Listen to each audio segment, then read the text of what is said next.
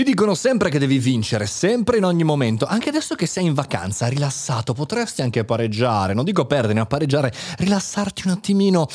È questo l'argomento di oggi in questo caffettino estivo. Lo voglio portare lì, lo voglio portare lì e spingerla lì. Sei pronto? Seconda puntata.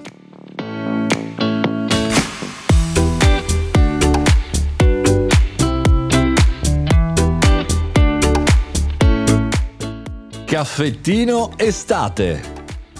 Martedì 3 di agosto 2021, io sono Mario Morogni e vi do il benvenuto per queste 20 puntate pazzesche al caffettino estate, la versione come dire estiva del nostro caffettino, il podcast di news, solo quasi escludente news e consigli ogni giorno, però per 20 giorni non lo faccio davanti al macchinetta del caffè, lo faccio qui, dalla spiaggia del mio mulino dal mare, da un canale, vabbè.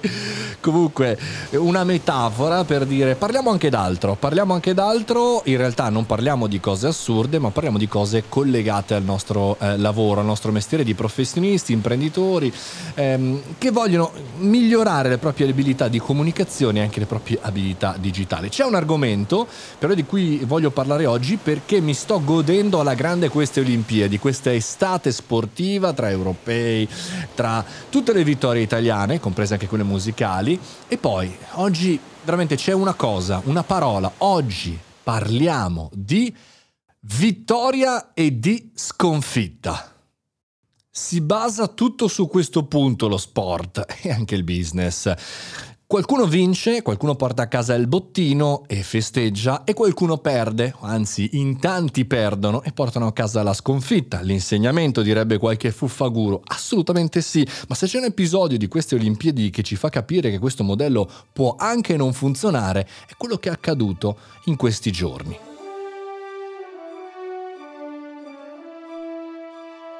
Barshmin e Gianmarco Tamberi si trovano davanti all'ultimo salto, quello del salto in alto, quello decisivo per la medaglia. Uno vincerà e sarà medaglia d'oro, l'altro invece sarà medaglia d'argento. Come dire, il primo dei perdenti direbbe qualcuno. Bene, si arriva all'ultimo salto e tutti e due sbagliano, tutti e due sbagliano il salto decisivo.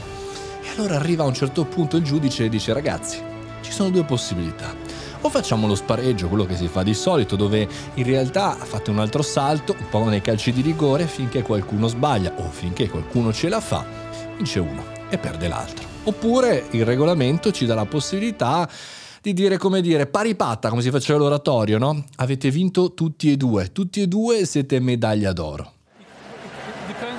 I due atleti si guardano, si osservano e si abbracciano. Ah no no! Sono entrambi campioni! Signori! È medaglia d'oro per Gianmarco Tamberi! Tutti e due saranno medaglia d'oro, basta, basta, finisce qui la competizione, dice Bashwin. E anche Tamberi scoppia a piangere, chiaramente. So che vi sembrerà un finale strappalacrime. Un po' forse lo è, un po' forse è troppo buonista e forse probabilmente alle prossime Olimpiadi quella regola verrà cancellata, però in questo caso ci possiamo collegare al mondo del business. Non sempre tutti e due possono vincere, ma non sempre uno perde e l'altro vince per forza, non sempre siamo sempre in eterna competizione. Ci dimentichiamo, magari qui sulla spiaggia, nel mare, col relax è un po' più facile da recepire, ma spesso ci dimentichiamo che anche nel business è così. Perché talvolta no, noi abbiamo un nostro concorrente, un nostro competitor nel mercato che un po' odiamo, un po' ci sta sulle palle, perché quando fa una cosa, caspita, la comunica ai 420, non ha magari fatto niente di speciale, però lui riesce a comunicarlo, o lui lo comunica e altri dietro, ah che bello, che figo, complimenti. E tu invece magari non riesci sempre a comunicare, anzi magari ogni tanto ti ingarbugli nella comunicazione e alla fine sai che hai fatto un grande progetto, ma non sei riuscito a comunicarlo al meglio. Per cui un po' ti sta sulle palle, però da un certo punto di vista sai sotto sotto che il tuo concorrente è più bravo di te in un passaggio. Magari tu sei più bravo sul 90% delle cose, ma il 10% lui è più bravo. E sono sicuro, perché non conosco il tuo competitor, ma funzionano così le cose, che anche lui un po' pensa nella stessa identica maniera. Pensate che figata sarebbe avervi entrambi, tu e il tuo competitor qua sulla spiaggia. Farei bere una birra, due birre, tre birre o X cocktail, quello che volete. Sicuramente faremmo un grande network di aziende. Sembra facile, semplicistico, però eh, talvolta si legge sui libri no? che esistono eh, degli oceani blu e come accade spesso un mare rosso, cioè dei punti in cui c'è grossa competizione e altri che magari non guardiamo mai, su cui in realtà c'è una grossa possibilità di collaborazione. Chiaro, non può essere così facile, non può essere così semplice, non possiamo necessariamente collaborare con tutti, ma Talvolta vi dico così nell'orecchio che anch'io faccio fatica a collaborare e talvolta non collaboro con nessuno, ma invece negli ultimi tempi sto imparando, grazie anche alla pandemia, a collaborare con altri. Non ci fidiamo più di nessuno.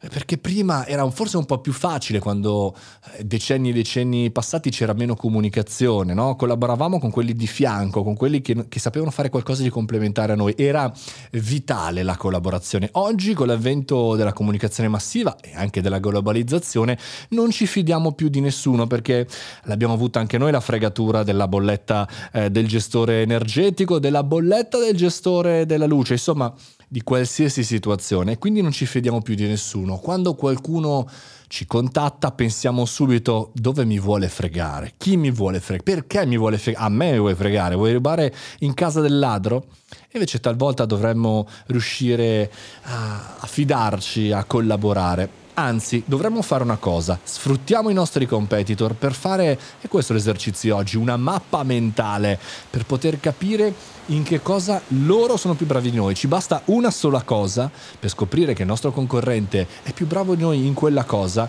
per scaturire una collaborazione e scoprirete sicuramente partendo voi primo piano, noi dobbiamo andare dal nostro competitor, che in realtà possiamo fare insieme network. Oggi questo è obbligatorio non soltanto perché la storia dei due atleti ci possono in qualche maniera dare ispirazione, ma perché oggi il mercato funziona così.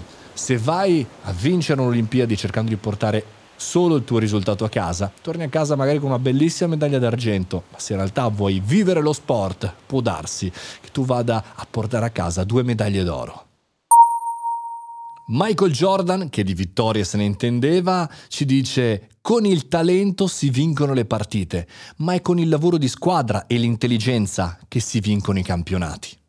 Pensiero di medio-lungo termine, e questo è quello che aveva in testa Michael Jordan quando ha fatto questa bellissima affermazione. E per noi metterci insieme in questo momento, in questo periodo, non vuol dire soltanto fare delle belle collaborazioni e vendere qualche prodotto in più, ma vuol dire anche essere in un mercato globalizzato, resistere agli algoritmi, resistere alla velocità di grandissimi player che con noi condividono il mercato e questo mondo del business. Per cui forza e coraggio, com'è che era? Uno per tre, tre per tutti, uno per uno, insomma quella roba lì, tutti insieme.